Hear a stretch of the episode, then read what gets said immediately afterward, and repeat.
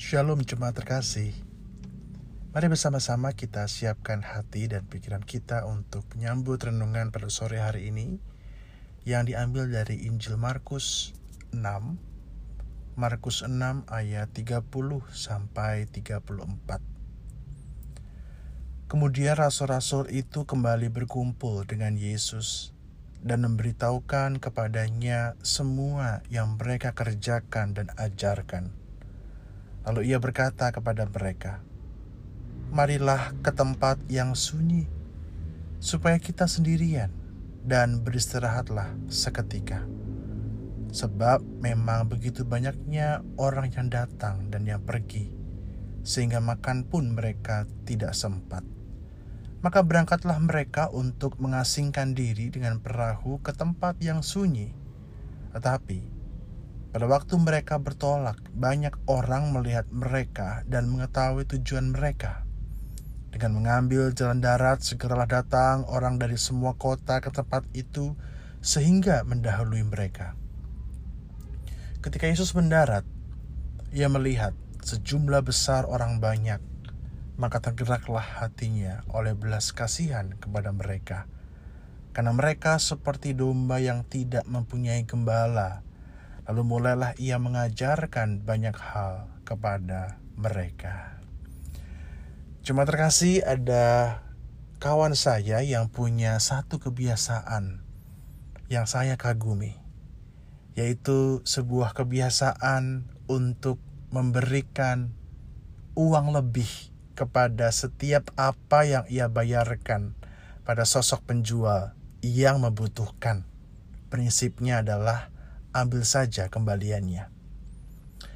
Saat membeli kor koran pada penjual yang tua di pinggir jalan misalkan, dia selalu memberikan uang yang lebih dari harga koran itu.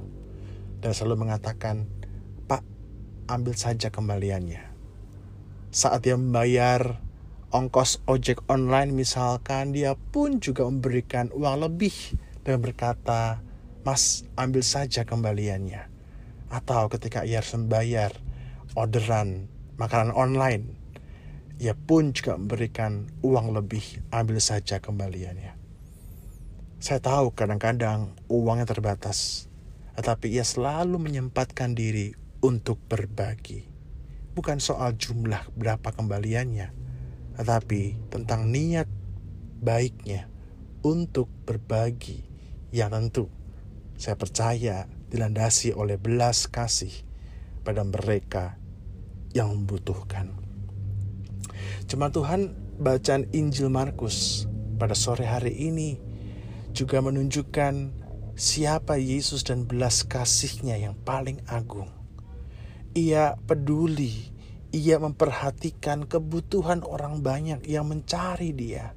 Bahkan ketika ia harus beristirahat pun, ia tetap menyempatkan diri untuk melayani mereka. Di ayat 31 dikatakan bahkan untuk makan pun tak sempat.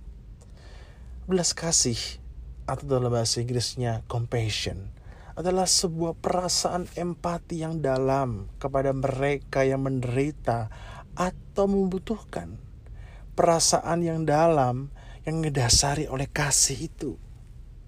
Kasih itu bukan cuma hanya perkataan, tapi kasih itu muncul dalam tindakan sehari-hari.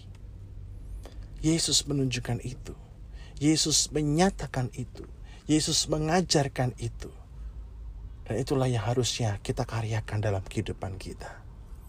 Maka cuma terkasih sore hari ini.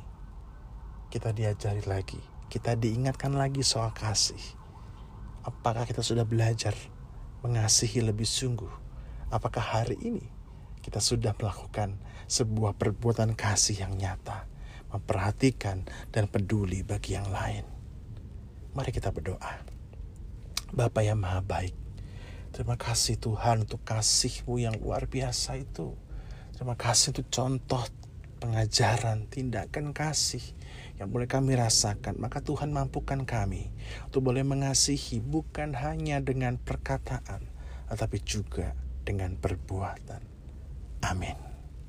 Tuhan memberkati kita.